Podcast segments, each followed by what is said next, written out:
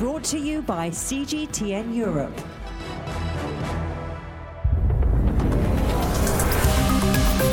Hello, and welcome to another episode of the Razor podcast. I'm Shani Somara.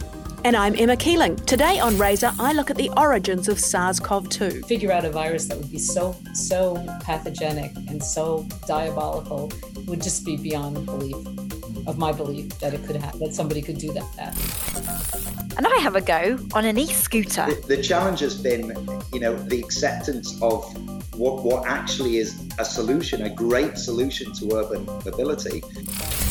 I don't know about you, Shani, but I'm feeling a little bit just sort of flat in lockdown, so it's nice to chat about something that's interesting and, and hopeful too. Yeah, I totally agree with you. And you know what? I think we're easing out of it, so I want to get moving. Allegations that the coronavirus may have escaped from a laboratory or even been created are part of an infodemic of misinformation. Exactly. And there's been no shortage of speculation about the political origins of the virus.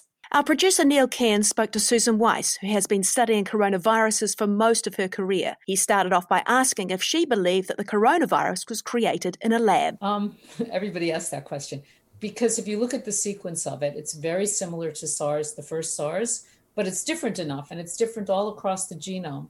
So it would be really hard to imagine that somebody could think of a virus that would look like that. There's no sort of usually when you if you were to make a virus, you would start with a cloned virus, a cloned DNA, and there's no known clone virus that looks like that.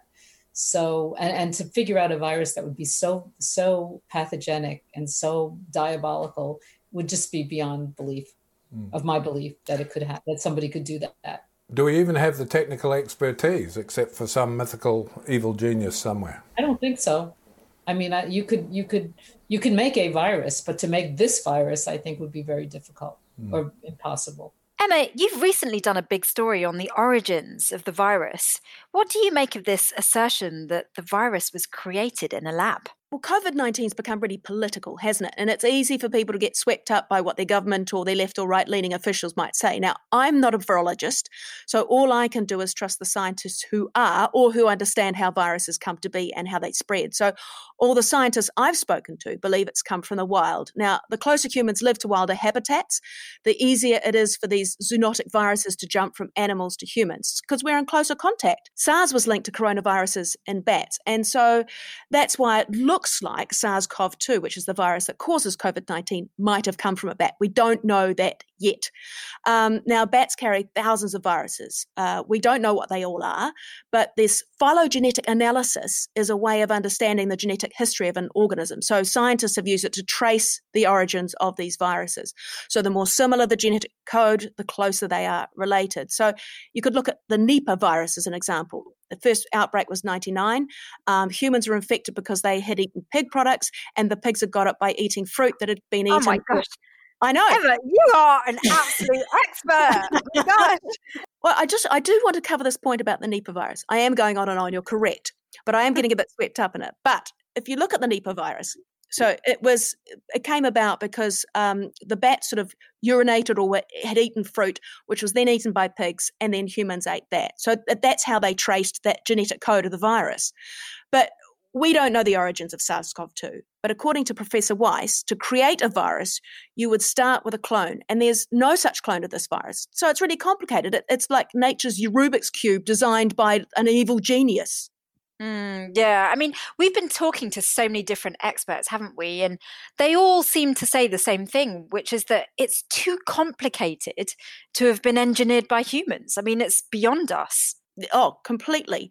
And, and that, you know, you, if you sort of say, oh, well, it wasn't engineered by politicians or, you know, again, evil geniuses. I mean, ugh, it, it does seem very far fetched. It seems as though we've been outsmarted yet again by Mother Nature because the way this virus has developed, uh, it's just too mm. complex to have been one step to another. You know, it, it, it would have evolved over time, is my point.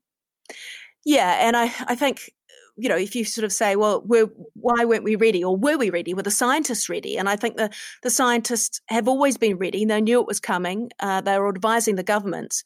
Um, we heard that governments had pandemic plans. We heard that they'd gone, had emergency run throughs, but it seems that the you know issues raised weren't sorted out. So uh, I think you know the the scientists were ready. Um, but maybe we just didn't take it seriously enough. So, look, instead, let's listen to what Susan Weiss had to say about it. I think, you know, vaccines were started for SARS and MERS and never really came to fruition because they went away. Well, MERS is still around. MERS did not go away, but it stayed in the Middle East. Um, I think we will go for vaccines, and but a vaccine against this virus may or may not work against the next one. So we need to continue, like, have a vaccine platform so we can quickly do that again, or and or uh, antivirals for the for temporary uh, relief. Uh, I think I think we will take it more seriously. I hope so. I know Emma that you did another interesting story about finding a vaccine recently. Do you want to tell us a bit more about it? Yeah, so I spoke to Nick Cammack. He's from the Wellcome Trust Research Charity. Now, it's a politically and financially independent foundation, and they have around about 34 billion US dollars in their investment portfolio. And they take on big health and science research projects around the world. So I felt Nick could give us a really good overview of what's going on. And he has a really optimistic timeline about when we can expect to find a vaccine. So I think um, from a vaccine perspective, um, my personal perspective is that we are perhaps uh, a year away, nine months to a year. I think there, there is rapid progress. There are six candidates now in clinical trials, but we've got to see that they're going to be safe and also effective. Uh, but th- that will move really quickly. So uh, I'll say a year, and I sincerely hope I'm proven wrong.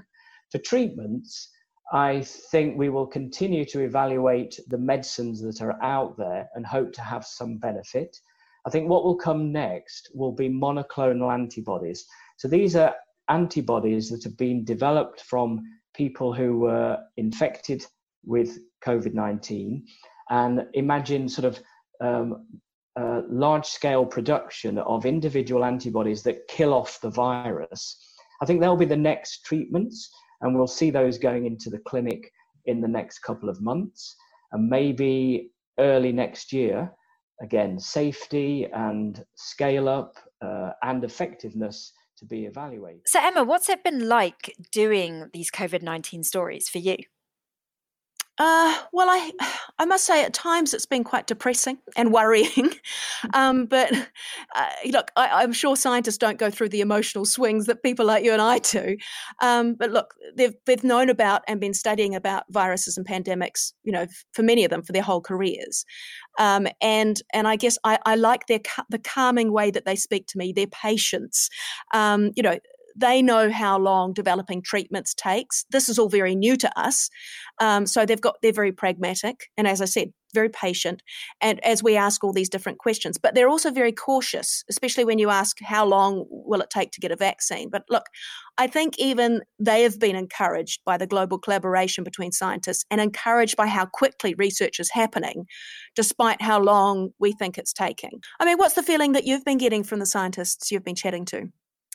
Well, I've been really swept up with all their enthusiasm because I know that this lockdown's been a bit doom and gloom and it's all been really worrying and it's all got quite political.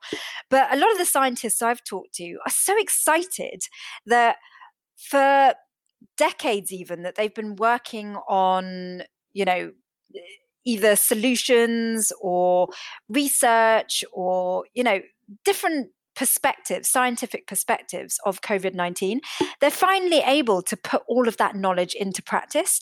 And so uh, a lot of the people that I've interviewed, whether it's volunteer engineers or you know people who have really mastered the art of 3D printing or um, are working at the synchrotron and have been working on vaccines for a long, long time, they're all just so excited that they've got this really important important, impactful, and powerful problem to solve. And they're kind of relishing it up. I think they're also excited too that I mean, uh, as as difficult and as hard and tragic as this pandemic's been, they're they're excited too because it's as you say, their knowledge is coming together, but people are interested in science. Uh, mm-hmm. One of the scientists I talked to, he said, "It's so nice to be relevant." You know, he was, he was joking, but yeah. I think yeah, everybody's taking a, a much a, a, greater interest in science, which is a, which is I think is fantastic yeah, we're now seen as heroes. You know, scientists are now saving the day, and people are looking to them saying, Can you give us some answers, please? Because it's just far too complex, and only you know how to process the data. And so finally, scientists are cool again. Has anyone had any kind of attitudes of, I told you so? You mean scientists saying, mm. I told you so? You know what? If I was a scientist, I would be scolding those politicians like a parent. You know, you don't listen to me. I told you this before. But look, scientists are bigger people. They're bigger and better than that. They're pragmatic. And so it's more a case of saying, okay, yep, this is where we're at. So let's sort this out. But yeah, I haven't even seen a hint of that. I mean, maybe there's that little twinkle in the eye of, yeah, we've been saying this for ages, guys. But yeah, they've been very polite and very diplomatic. Yeah, I think also on the flip side, though, there are a lot of scientists who have done science in a particular way. Peer review, for example, um, the fact that science does take a long time, who are feeling very rushed and pressured to deliver information and answers when actually those answers take time.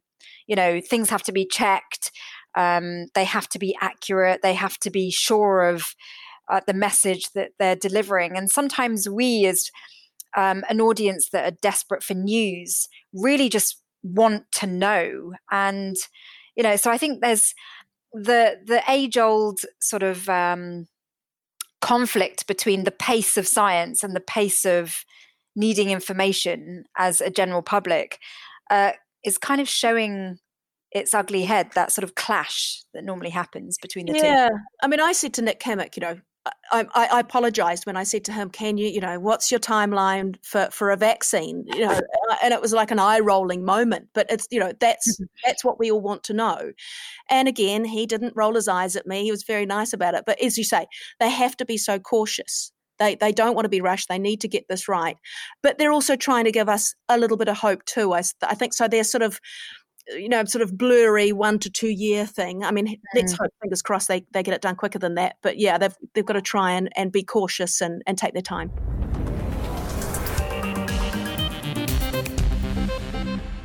As we emerge from lockdown and begin to return to work, we need to start looking at how we commute without breaking the principles of social distancing.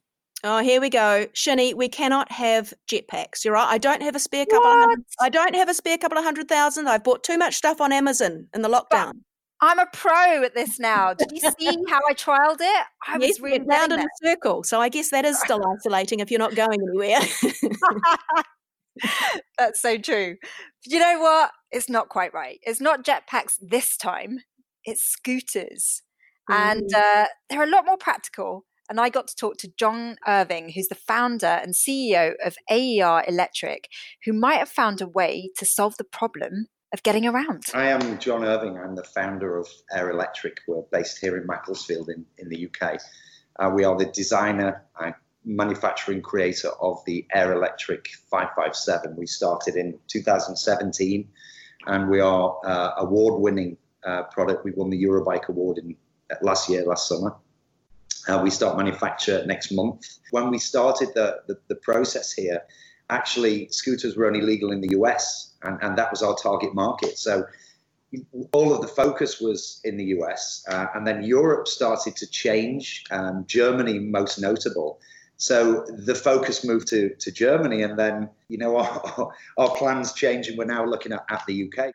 I see. E scooters. This is the great solution. I mean, this is not new technology, is it? So, why do you think this is going to be our social distancing savior?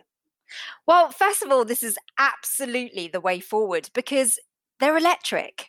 So there's none of that horrible polluting greenhouse gases um, issue. Uh, it's just it's a wonderful way of getting around. And I yeah, must bit of a bicycle though, right? Bicycles do that too.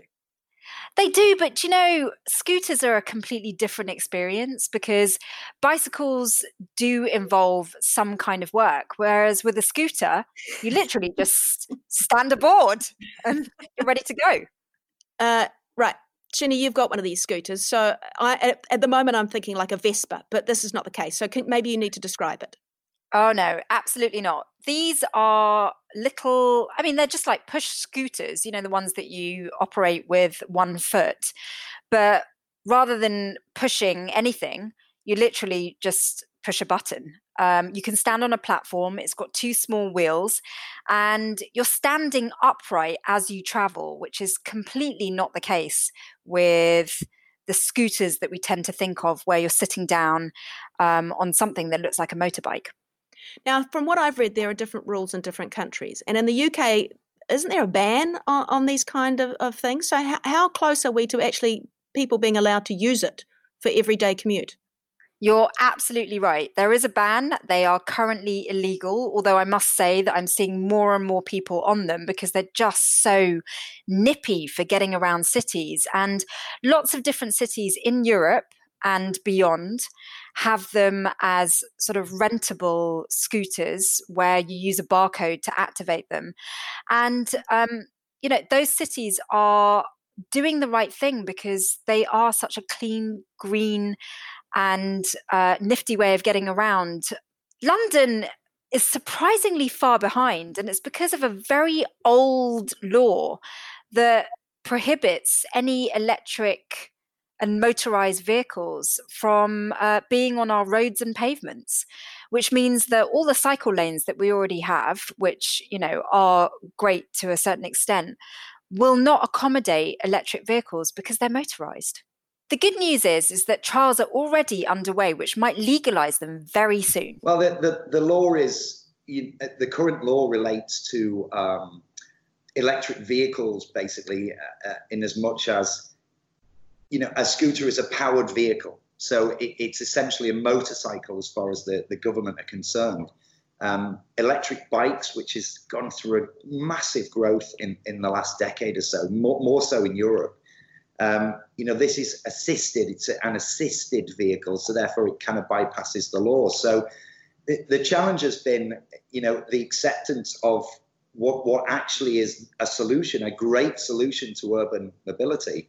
Um, you know, it, it's non-legal, and and this has kind of been a crazy uh, thing to, for us to get our head around. But with Germany really spearheading all of this in Europe, and now the need for people to move around cities, perhaps without the use of um, public transport, you know, this is the right time for a product like this, and you know this fast track over these next months to put this legal to create these cycle lanes to get people out this is uh, this is great for us. So you bought the scooter. I've seen the scooter. I've seen you on the scooter but they are illegal. So are you a rebel? Are you driving around in e-scooter packs?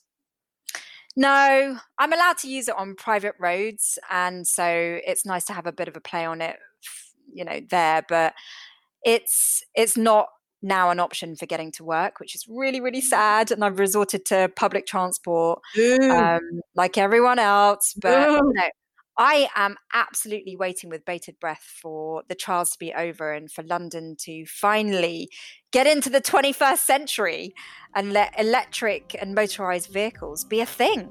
You may have convinced me as long as I can get a set of training wheels for my first one. I think I'll be okay. Stabilizers. That brings us to the end of another edition of Razor. Remember to like and subscribe wherever you find podcasts. Until next time, bye.